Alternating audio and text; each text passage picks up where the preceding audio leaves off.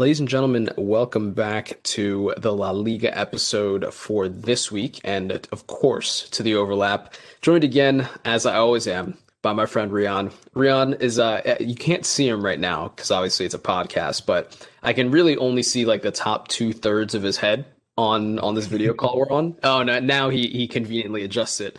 Um, but it was very much a good. Um, what's that character from Arthur and like his best friend?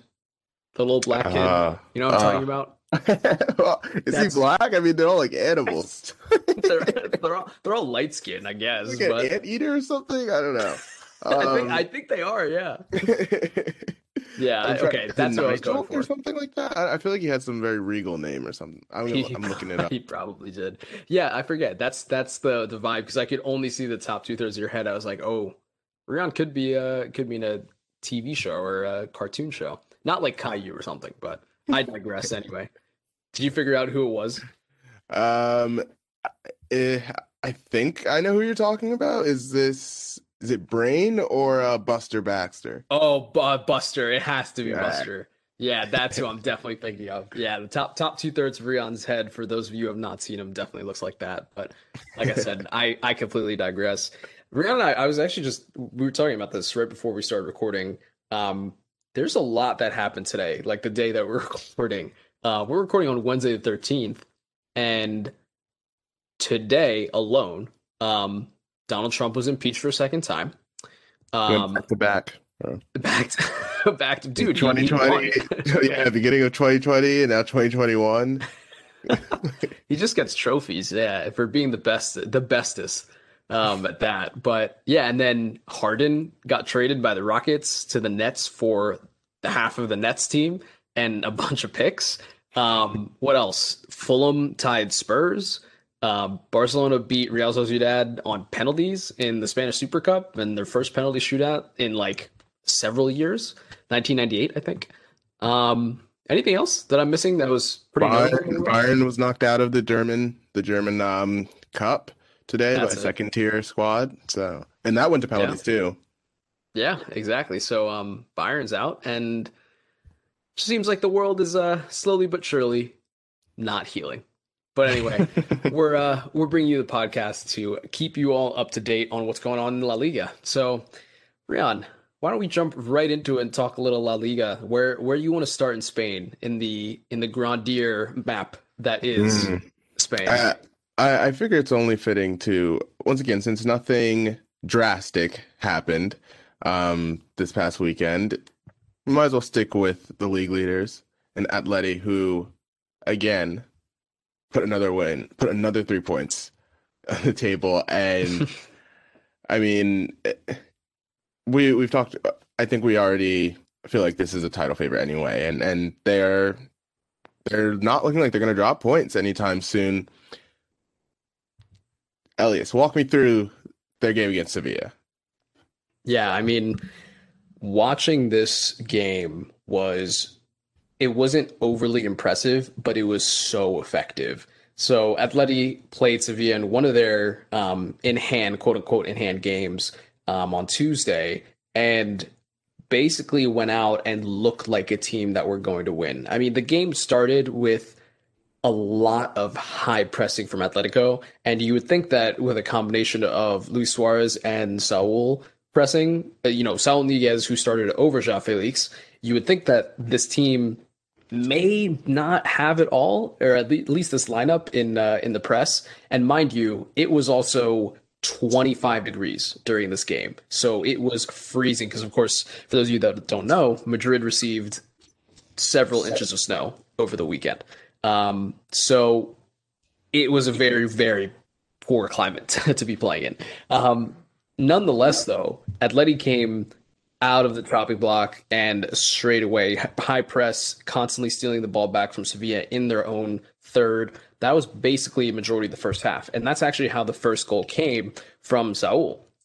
It was a brilliant pl- ball played in by Trippier, who we should note after our last podcast FIFA overturned his 10 week ban after the gambling incident. And um, yeah, he's back playing with Atleti. And for the time being, FIFA has basically said we'll give Atletico time to appeal this ban, therefore Trippier can play because you know that's how the footballing gods in uh, you know the capitalist society that they are work. it's, funny. It is just how they seem to operate a lot with these situations. If you're just looking back to even the Barcelona transfer ban from um, from a few years ago, where Barcelona were banned for two windows, but while they were appealing, while they were appealing, they were able to have a whole transfer window to appeal and get right. the players in before having to deal with it. So it, it is kind of, I guess, just par for the course. yeah, yeah, that's definitely one way of putting it. Um, I mean, I would I would allude this to being slightly different from an entire transfer ban, but yes, uh, the the sentiment is definitely the same. Um, but anyway, going back to Atletico Sevilla, very impressed with Atletico's consistent press. I mean, one of the reasons, one of the major reasons why this works is because Simeone plays the 4 4 2 with Suarez and one of João Felix, Saúl Ñíguez, even, you know, I've seen Carrasco basically play that position sometimes, but it works because of the four players behind them. It works because Thomas Lemar, Koke, Carrasco, all of them behind in the midfield four press consistently with them. And in some cases, those midfield four press above the forwards. And Sevilla very much play in a system that's, uh, you know, basically around possession of the ball and moving out on the wings, very much utilizing Jesus Navas um, and playing into the final third channels. If you completely stifle the middle of the park, and which is basically what Atletico did for a majority of this game, it forces Sevilla to go wide. And you would think, okay, that's exactly where Sevilla would want to play. That's exactly the type of football, you know, kind of this direct from possession to attacking on the wing style of play that they're so used to. Um, but the problem was that they couldn't even get the ball past Atletico's press. Sevilla for the first half were kind of overrun by Atletico's press and couldn't get the ball out wide where they wanted. And the times that they were able to get through the press and basically played into a midfield of Rakitic and Suso, it it didn't work because Atletico are so good at playing in a low medium block. It just it, it, you can't get by them because they work so hard against that. So you're basically playing into Atletico's hand. So again, great game by Trippier, who proved why, I mean, Atletico bought him in the first place, but also why he's so important to this team. Um, but I was I was really impressed by this first half Atletico performance at the very least. Yeah, just to like underline how important Trippier coming back is to Atleti is that he's tied for the lead in assists on the team. It's him and Angel Correa. It's, I mean, his I guess maturation from what he was at Spurs, which I don't think he's that much of a different player, but I do think that his defending has gotten markedly better. I, don't I would not say that he's necessarily one of the best defenders in terms of um, fullbacks, even in Spain, but they found a way to, I think, in the least, hide those capability, those um, I think negative sides of of uh, Trippier's game. While at the same time, I think he's become a more than serviceable defender, and he's making it very hard to keep him out of the lineup when he is allowed to play. And yeah, I mean, it, you're looking at a guy who's to potentially. I'm thinking about when he left Spurs. Who would have thought that he'd be the first of any of those Spurs players to win a title. Again, we're still we've still got a lot of the season left, but just just a funny thought. The thing, yeah, I mean, yeah, you make you make a really good point. The thing with Trippier that um, I think is the funniest, at least, it goes back to when he first came to Atletico and Mono Burgos, who was actually formerly Diego Simeone's assistant coach, and he's he's been there for years, knows the team very well. He's he's very much known as for basically being a hard ass.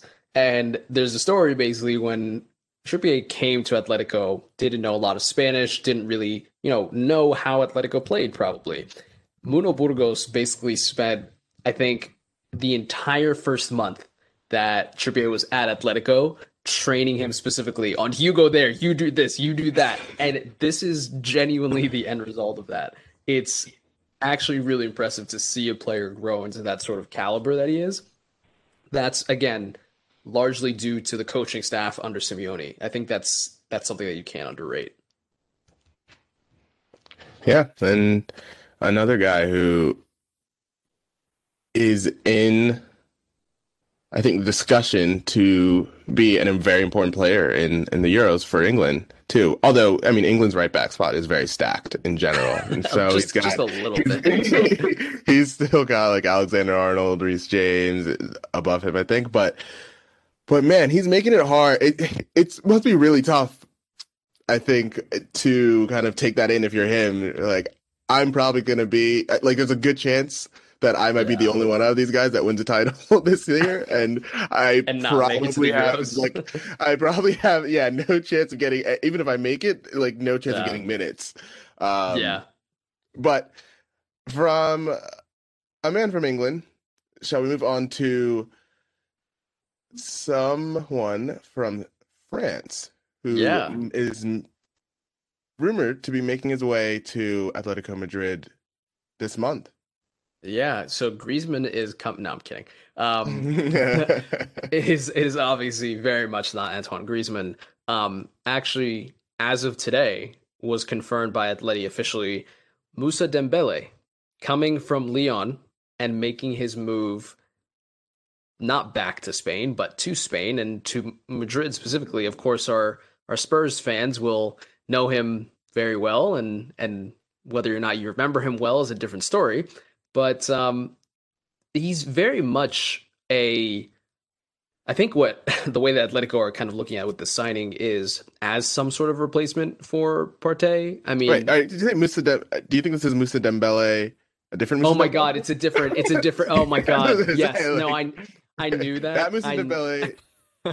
that Moussa Dembele followed the very customary trait yeah. of light skinned Belgians and went to China to get a bag. Yes. yeah. I com- I see I knew that, but I genuinely forgot which Moussa Dembele was. This is is a different Moussa Dembele. Let me specify I understand my La Liga players. It's just it's been a long, long day. But anyway, yeah, Rian, let's talk about Moussa Dembele for a second.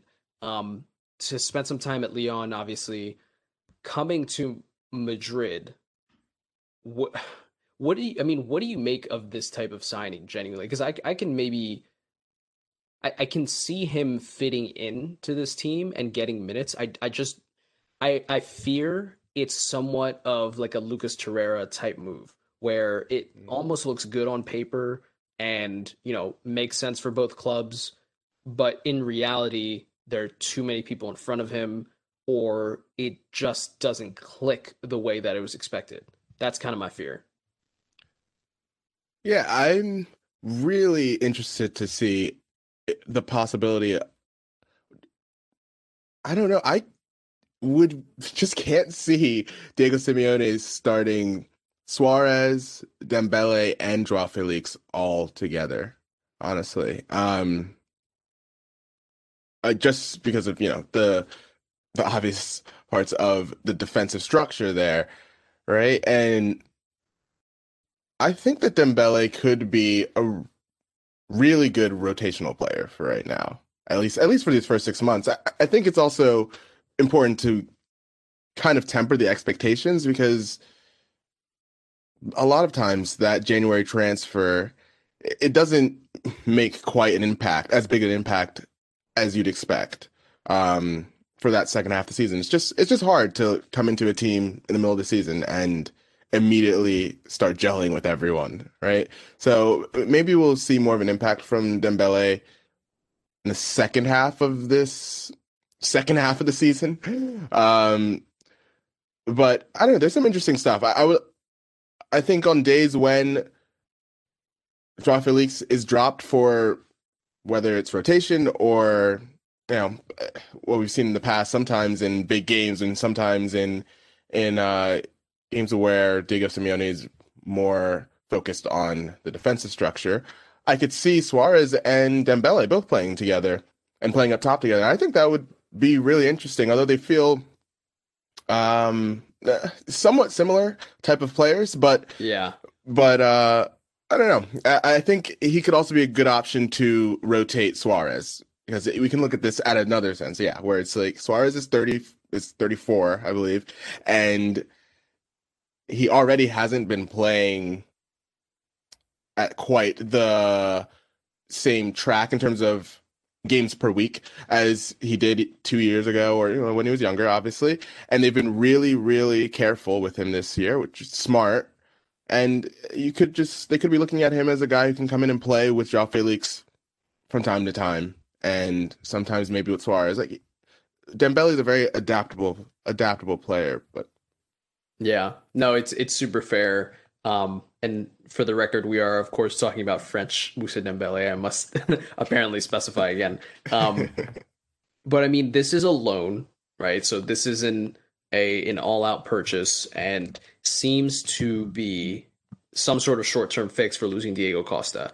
Now, if you're at you know if you're Diego Simeone, and you're thinking Moussa Dembele is going to come in and be a direct replacement for Diego Costa. Well, Diego Costa played in place of Suarez, right? And I would argue that Moussa Dembele is closer to a striker as Luis Suarez is than he is, you know, a João Felix. So I think it's more really to back up Luis Suarez. I hope it makes sense in the context of playing Dembele and João Felix next to each other. I don't know how that's going to work because I think you're going to see that more often. But I think that it's likely, like very much, you know, you are here to be a backup to this other guy that we brought in for free. So that's my thoughts. Yeah, well, we know one thing is for sure. It's going to be hard for Moussa Dembele to get any less production than Diego Costa has in the last two seasons for Simeone. So, I mean, this is an automatic. That's an automatic win upgrade. Like you, you take this as soon as you can. If that's the the option is is getting Diego Costa out yeah. and Moussa Dembele in, because there's still a really good player there. Guys sitting no, yeah eighth eighth in league on in, in non penalty expected goals per ninety and fourth in shots per ninety. So eh, that that's a pretty good trade, honestly. Yeah, and he's, he's also only twenty four. So again, it's a loan. It's not yeah. the end of the world. He still has time. Um, I, I think it's in the words of Bruce Banner in Avengers Endgame. I see this as an absolute win. Absolute so win, yeah. Yeah, yeah I think that's so, where yeah, the loan, yeah, a loan more likely than not it, it's made permanent in the summer. I mean, things would have to go very poorly, I think, for that not yeah. to happen. And also, we have to think about Lyon is in a real cash crunch too, so they they need the funds. And yeah. um, but this is a great it's a great pickup. Yeah, no, for sure, for sure. Well, Rian, why don't we move away from Madrid and shift over to Catalonia and in Barcelona? We uh we have to talk about a team that apparently is uh about to win the treble, right? Yes? No? I think I mean I won't I won't jinx it, but you know, we're on track. Just saying. yes, on track. Well, I mean, hey, that's Elias. We are now looking at who has won three in a row. They beat Granada 4 0 a few days ago. They were able to beat Bilbao before that. They have not lost since December 5th against Cadiz. Mm. Mm. Music to my ears. I mean, the, the one thing yes. that's, I guess, no, go ahead. Go ahead. Ask, ask. I mean, no, no, no. I, I, you obviously are a little tongue in cheek with the, uh, the treble. a bit, a bit tongue in cheek. There's, there's still a, a Argentine in Paris that might have something to say about that. but, um, I don't know. I mean, I know we said last we talked about it a little bit last week that felt like things are going in the right direction, and and that's happened. That's felt more true the last couple of weeks, uh, maybe since like mid December ish. Um, what are your thoughts, Alice? Is are are are things clicking just in time for the presidential elections? the oh my god, Barcelona president ele- elections are are they clicking just in time for the presidential elections? You know, it's funny. I hadn't even thought about it from that point of view until you said it.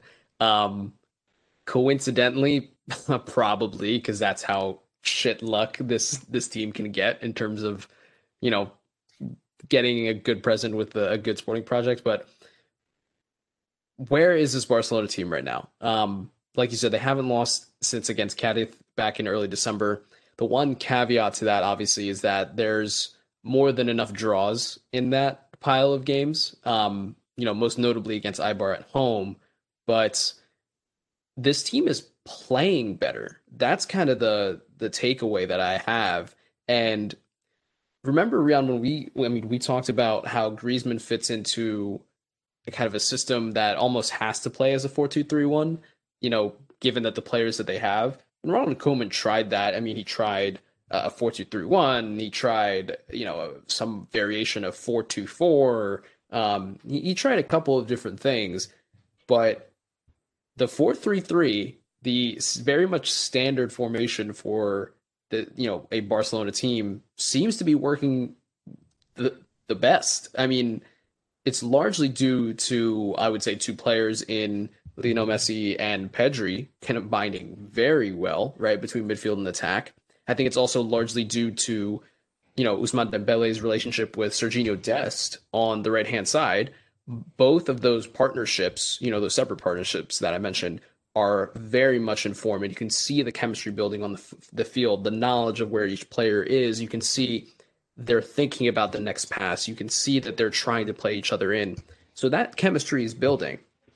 Where there's still kind of a lot of, you know, gaps in in this team that need to be filled is, I mean, most obviously the striker position because that doesn't really, you know, there's no natural fit. I mean, Martin Braithwaite is a decent striker. He's not, I would say, you know, European level that's necessary, but yeah. well, I mean, there. Well, I I got to think that the best case scenario of this, if that relationship between Griezmann and Messi is figuring itself, it's figuring itself out, and the positionings are are figuring themselves out with the, with the growing chemistry, like you said. I mean, if if that's working very well between the two of them, then you know you could argue that they don't necessarily need a more traditional number nine, right? Uh, if those yeah. two guys are both very are both very like auxiliary slash just modern number nines, like very very modern number nines, right? Yeah. And they can also, in the sense that they can also play in that position right behind the striker, and if the relationship works itself out and they're able to as we've been seeing find those spaces find the spaces that fit towards them and not get in each other's way. I think there's been a lot less of that recently. Yeah. And i i don't i don't think um i don't think there's as much of a need or as much of a desperation for um a number nine in the mold of like a Martin Braithwaite or or whatever it might be. But Ellie, so to your kind of your notions there about what we're seeing relationships building in terms of the midfield, in terms of the wings, like you said, with Dembele and Sergiño Dest.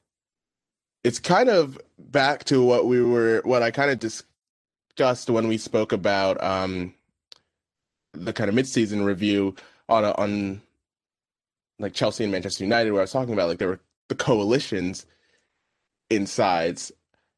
The best teams have these little coalitions, whether it's two or three mm. players that just have great relationships and almost independent of what's happening on the rest of the field, right? And yeah, I think we're seeing that, like you said, we're seeing that on that right side, especially where you've got Dest, De Jong, and Dembele, right? And and those guys are combining very well, and we're we've been seeing De Jong get more into the box too. But you know, there's just like little combinations around the field, in the midfield and attack, that are really growing strong relationships with each other and being very efficient too, especially as we saw this past weekend. I mean, the goals were just fantastic. I mean, the yeah. one, the I don't remember if it's the first or second Messi goal where I don't quite remember who had the assist on it, but he, but I believe it's either Griezmann or Pedri makes like this run closer to the front post, and it just kind of opens up a little pocket right Yeah. around the right around like edge of the 18 where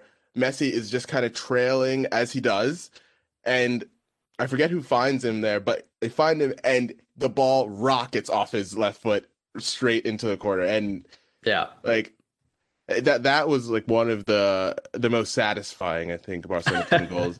Um, Yeah.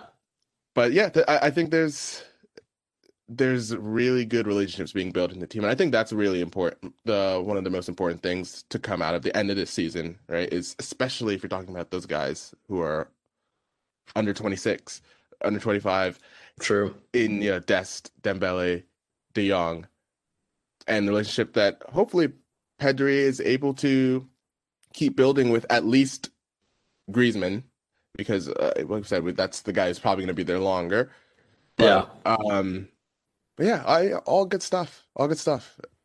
No, for sure. I mean, the the relationships, the many relationships on the field that you talk about are kind of what showed through in that Granada game over the weekend where they won 4 0. It was those relationships of line breaking passes and width that I've talked about for years, you know, that really showed through. And that's a product of, I think, two two things, right? A, the formation change into a 4-3-3 and more standard and people, you know, on the field getting used to that. And secondly, I think it's more just to do with players stepping up now and kind of understanding what Koeman wants. Because maybe, maybe, Rian, there's an argument to be made that coaches shouldn't be fired after the first like two months in in management. maybe, maybe. I'm just saying. Maybe we've talked about that before, and people shouldn't listen to our our podcast. I think three podcasts ago about you know Arteta. But anyway, I digress. But yes, Hey, our, our we were pretty we were pretty fair on Arteta. We said that the problems were not his at all. So That's I, true. Think, I think we were pretty level headed on that one. But sorry, go on. No, fair. No, I think it's completely fair. Um, the only other thing that I want to touch on is the fact that it really does look like that Lionel Messi is back into form, like Yeah. goal scoring form, assisting form, just creative form. It there really is something to be said about his relationship with Pedri and the correlation between that relationship, you know, growing and maturing, and his return to form. I mean, it's like he's found you know a long last you know long lost friend that he has not seen in ages right? It, it's like that gap was filled in some ways. And of, of course we're talking about a teenager but at the same time it's it's a teenager that's really stepping up. And that i'm sure has to do with uh, you know a large part of it. But generally messi just looks happier a little bit. And that always always will bring a smile on my face yeah, it's the smile is is obviously wonderful, but um, I mean, Yeah, new, new contract is also wonderful, but that you know you can't ask for too much. I'm sure he's not too worried about that right now. he knows he's getting paid no matter what. But um no, yeah, it it brings up like an interesting um I think discussion of does kind of finishing itself regress to some sort of mean, right? Because I felt like the first month or so where it was obvious that Messi was not quite finishing at the same rate as we as we'd expect him. He was still getting into very good positions, so uh, nothing was missing there. But I even said I it might have been a month or two ago when I was when I said to you that is it possible that he's just slightly declining a bit and that the the margin between being like the best player in the world and being like the eighth best player in the world is like that thin. He was still scoring goals, but just wasn't scoring at like the spectacular rate. Um, yeah, I don't know. I don't know. I don't know if if that if that is what's happening here, but know, it's interesting to think about because he's just been on another. He seemed like he's been on another level recently, but at the same time, he, I thought he was getting into great positions anyway, and now he's just finishing them Yeah, at the rate that we Yeah. expect. yeah. I think there was um, there's a, a stat out there in all of I mean, if, if you take the assumption, let's take the assumption that Lionel Messi is responsible for a majority of Barcelona's shots. I think that's a fair assumption. Shots and goals.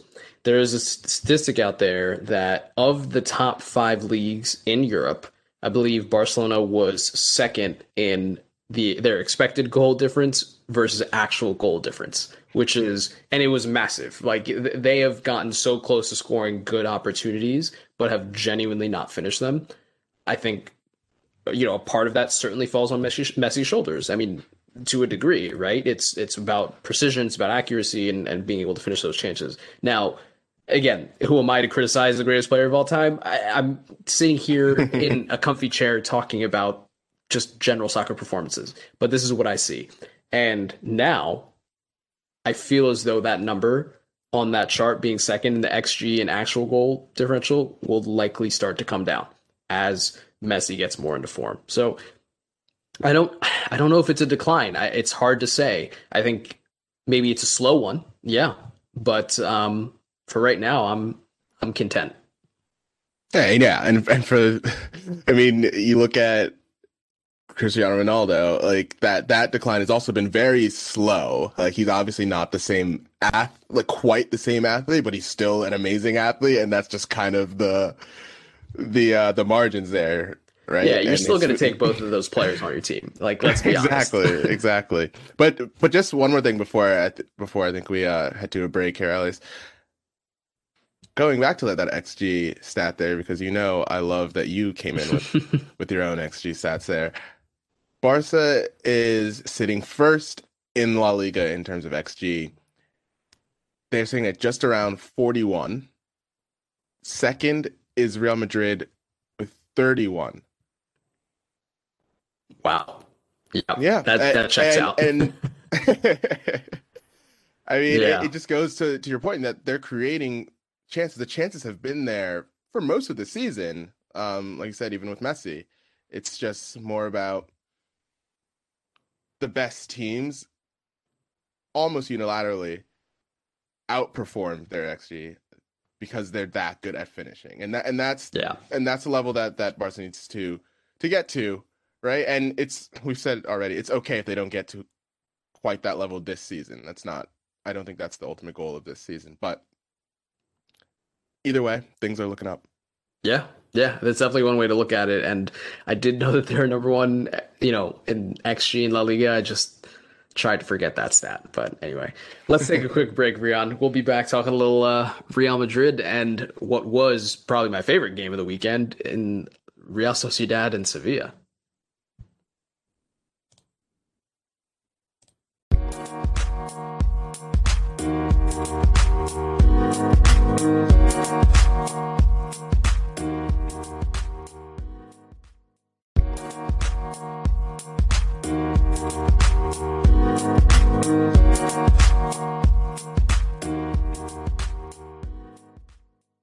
All right, ladies and gentlemen, we are back talking, like I said right before the break, little Real Madrid. Let's Real, let's let's focus on a team that's um, going through some ups and downs. Let's let's be honest. They stuttered over the weekend, right? Went away to to Elche in the just freezing cold. Was that Elche or Green Bay, Wisconsin? it was yeah. I mean, for Spain, that may as well had been like a frozen tundra. It, yeah, that was the equivalent. I mean, they don't get snow like this. And for context, for those of you that didn't watch this game, it was fully snowing during this game.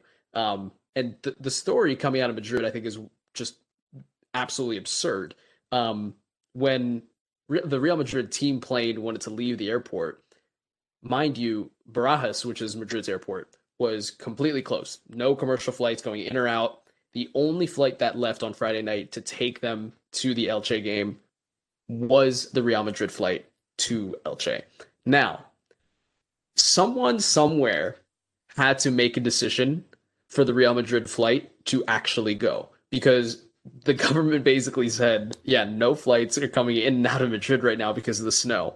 And this team waited in the plane on the tarmac for over two hours before they decided to make a call and actually fly in the freezing cold in weather that Madrid is that's absurd.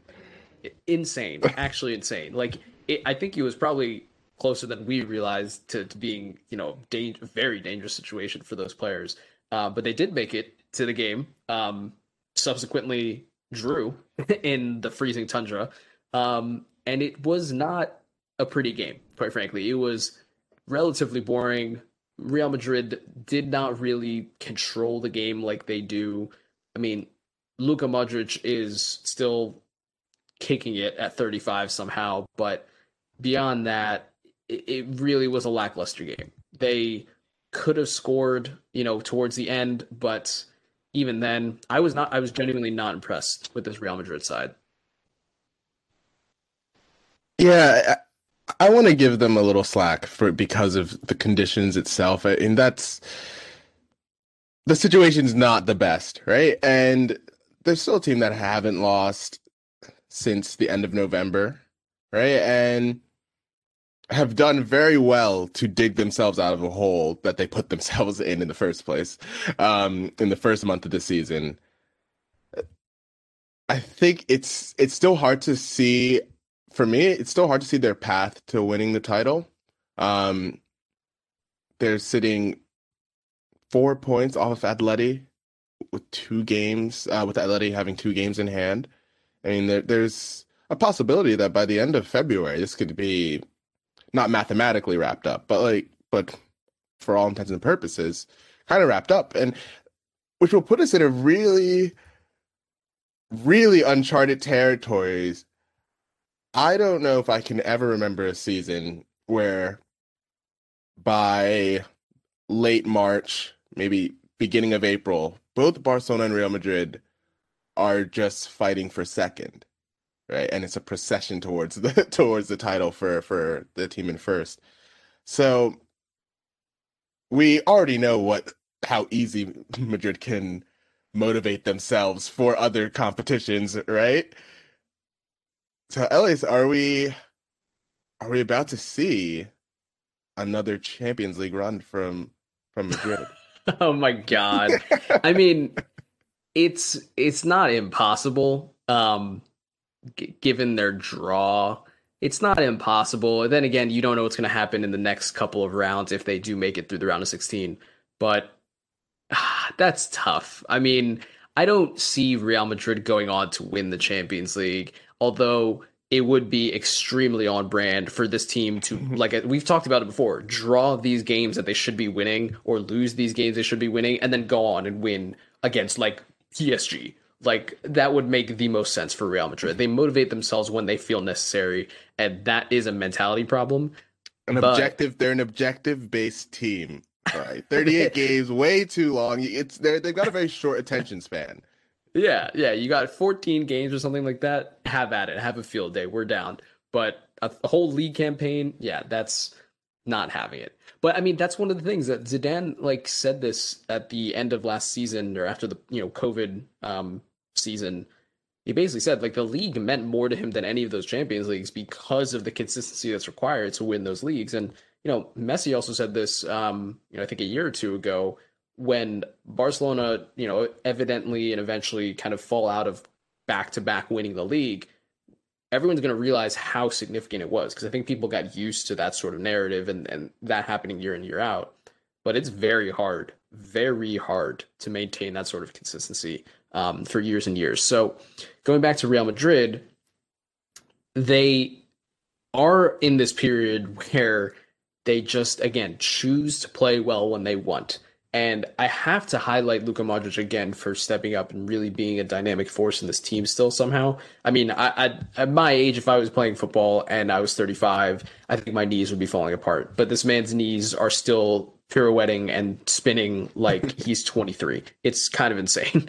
Um, so I have to give, you know, them props and also probably have to shout out Benzema and, and Ramos for being really the saving grace for the side because I, I could have very well seen a game over the weekend where they're losing, you know, not necessarily because they played poorly, but because they weren't, you know, mentally strong and actually focused for the full 90 minutes. I'm not going to give them slack for the conditions because Atletico also played in these conditions against a harder team. So it's if you want to win the league, you have to win these games, you know, regardless. And you're up against competition that will win games like this. So that's what you're up against.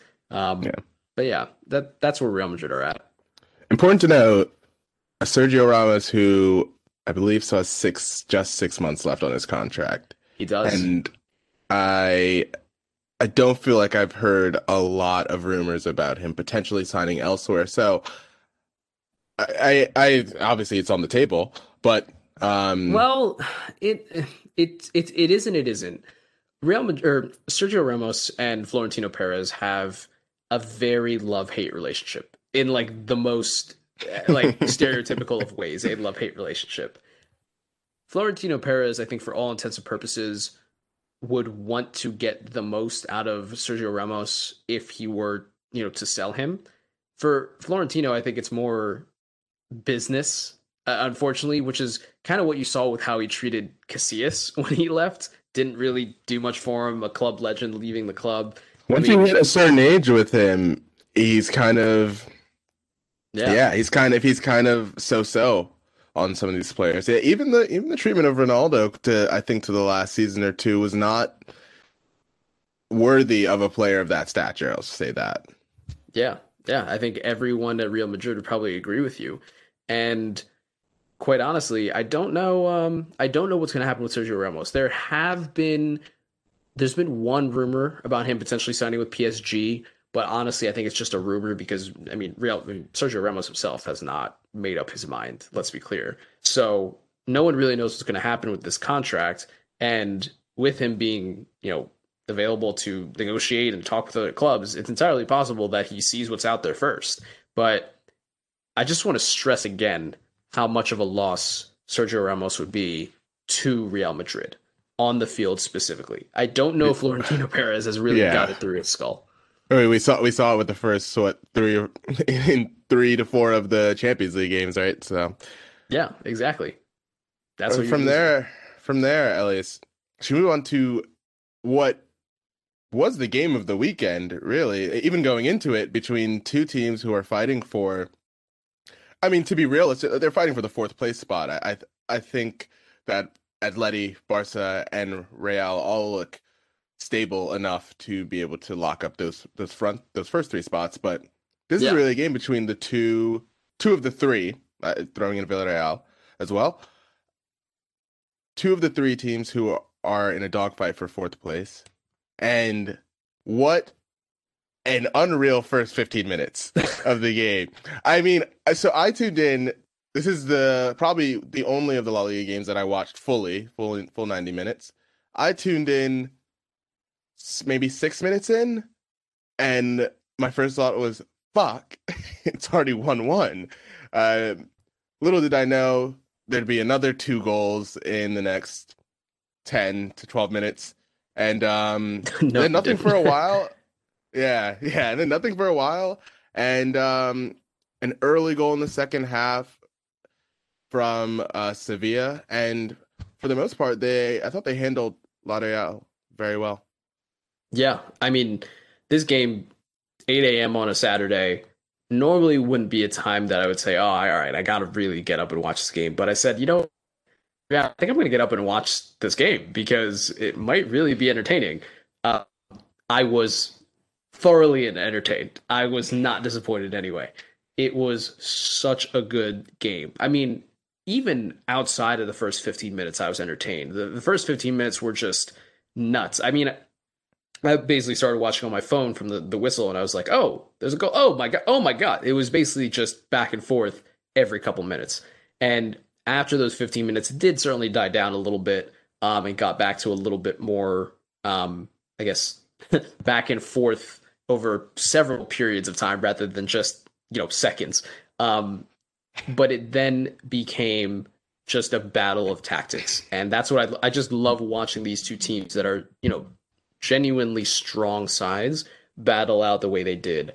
I think Sevilla were probably the better of the two sides in kind of the same re- for uh, excuse me for some of the same reasons that Atletico beat them, you know, yesterday on Tuesday at the time of recording.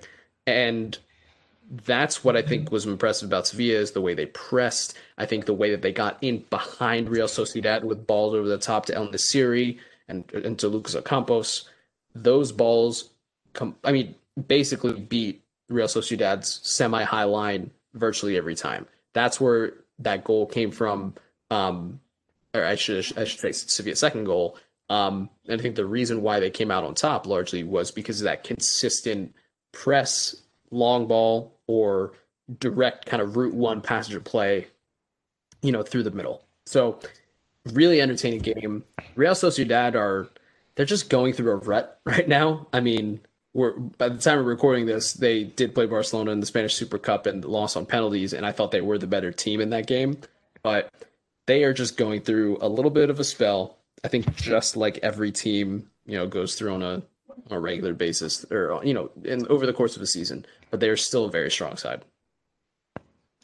Yeah, and I mean that game was for some of our listeners who may not watch. Um, La Liga quite quite as much as as uh Elliot definitely not as much as Elias says, but um even but even on, on the smaller scale where where I've been able to watch the last couple years, this game was a really good, I think, example of different styles in different leagues. The difference in styles of a whole league itself rather than just the teams in it, right? Where yeah the the football was beautiful for much of the game, for much of the game with uh, Sevilla and and Sociedad. You know, both teams looking to play out of the back every single time, and whereas in England, a lot of the times, when in doubt, just poof it, or when in doubt, you know, play it play it up in the air for a header to win the second ball, and that's like such a big thing in, in England is winning the second ball. Right. Um, but this game was just a great, I think, a great advert for kind of the differ the differentiation in leagues, um, especially with Spain and and uh, and England. And this is not yeah. to say that one is better than the other, by the way. But no, no, no, no it is. But, but sure, you can, you can no, go along that line. Not to say that at all. I refuse to get pulled into that conversation, but um, but no, it was just a great game of soccer. Like it, it nothing more to it than that. Um, and and Sevilla now even after the loss to Atleti, they're still sitting just two points off of fourth place with a game in hand on Villarreal. Um, so Sociedad, they they really need to get on a winning run. Um, they do. They are they have played 19, which is one more than Villarreal and two more than Sevilla, and they're sitting on the same amount of points as Sevilla. So eh, they need to go. They need to go on a run. Um, not saying they have to win like 10 in a row, but even three, two or three. They they need to get back into winning ways. Yep, yep. They need to find. Uh, I think they still have confidence. It's just more about form. Honestly, I know there are dips in form here and there, and honestly, I think Sociedad are probably, you know, one free kick in Januzaj today against Barcelona from being into the finals of the Spanish Super Cup and maybe even having silverware at the end of that. Who knows? But it it just seems as though they're losing steam a little bit. Like in yeah. the grand scheme of the season, they're losing a little bit of steam from where they started. And I don't know how you regain that outside of really man management and coaching, but they've got to look internally and find that because they have the quality. They have the quality. I mean, partially it's David Silva has not been playing recently due to an injury, but again, the quality yeah. is still there. He's a huge miss. Like I, I, think, I think people are surprised by how much of an influence he's made on this team at 34 and uh insane. you know it's i mean that's a testament to the type of player that he is right? I think he's slightly i think he was slightly underrated um over his time at manchester city just because they had so many amazing players but yeah no is if um sociedad have to get back on track. They haven't won two in a row since november 22nd so wow. yeah not not great for them, but we will always one win since then. By the way, one win since November twenty second. And, and was that against Getafe? Who was that against? Um, at Bilbao. Bilbao. Okay, in the same yeah. ballpark. So, all right, yeah, not great for La Real, but we will always always keep watching La Real. Always watching Sevilla.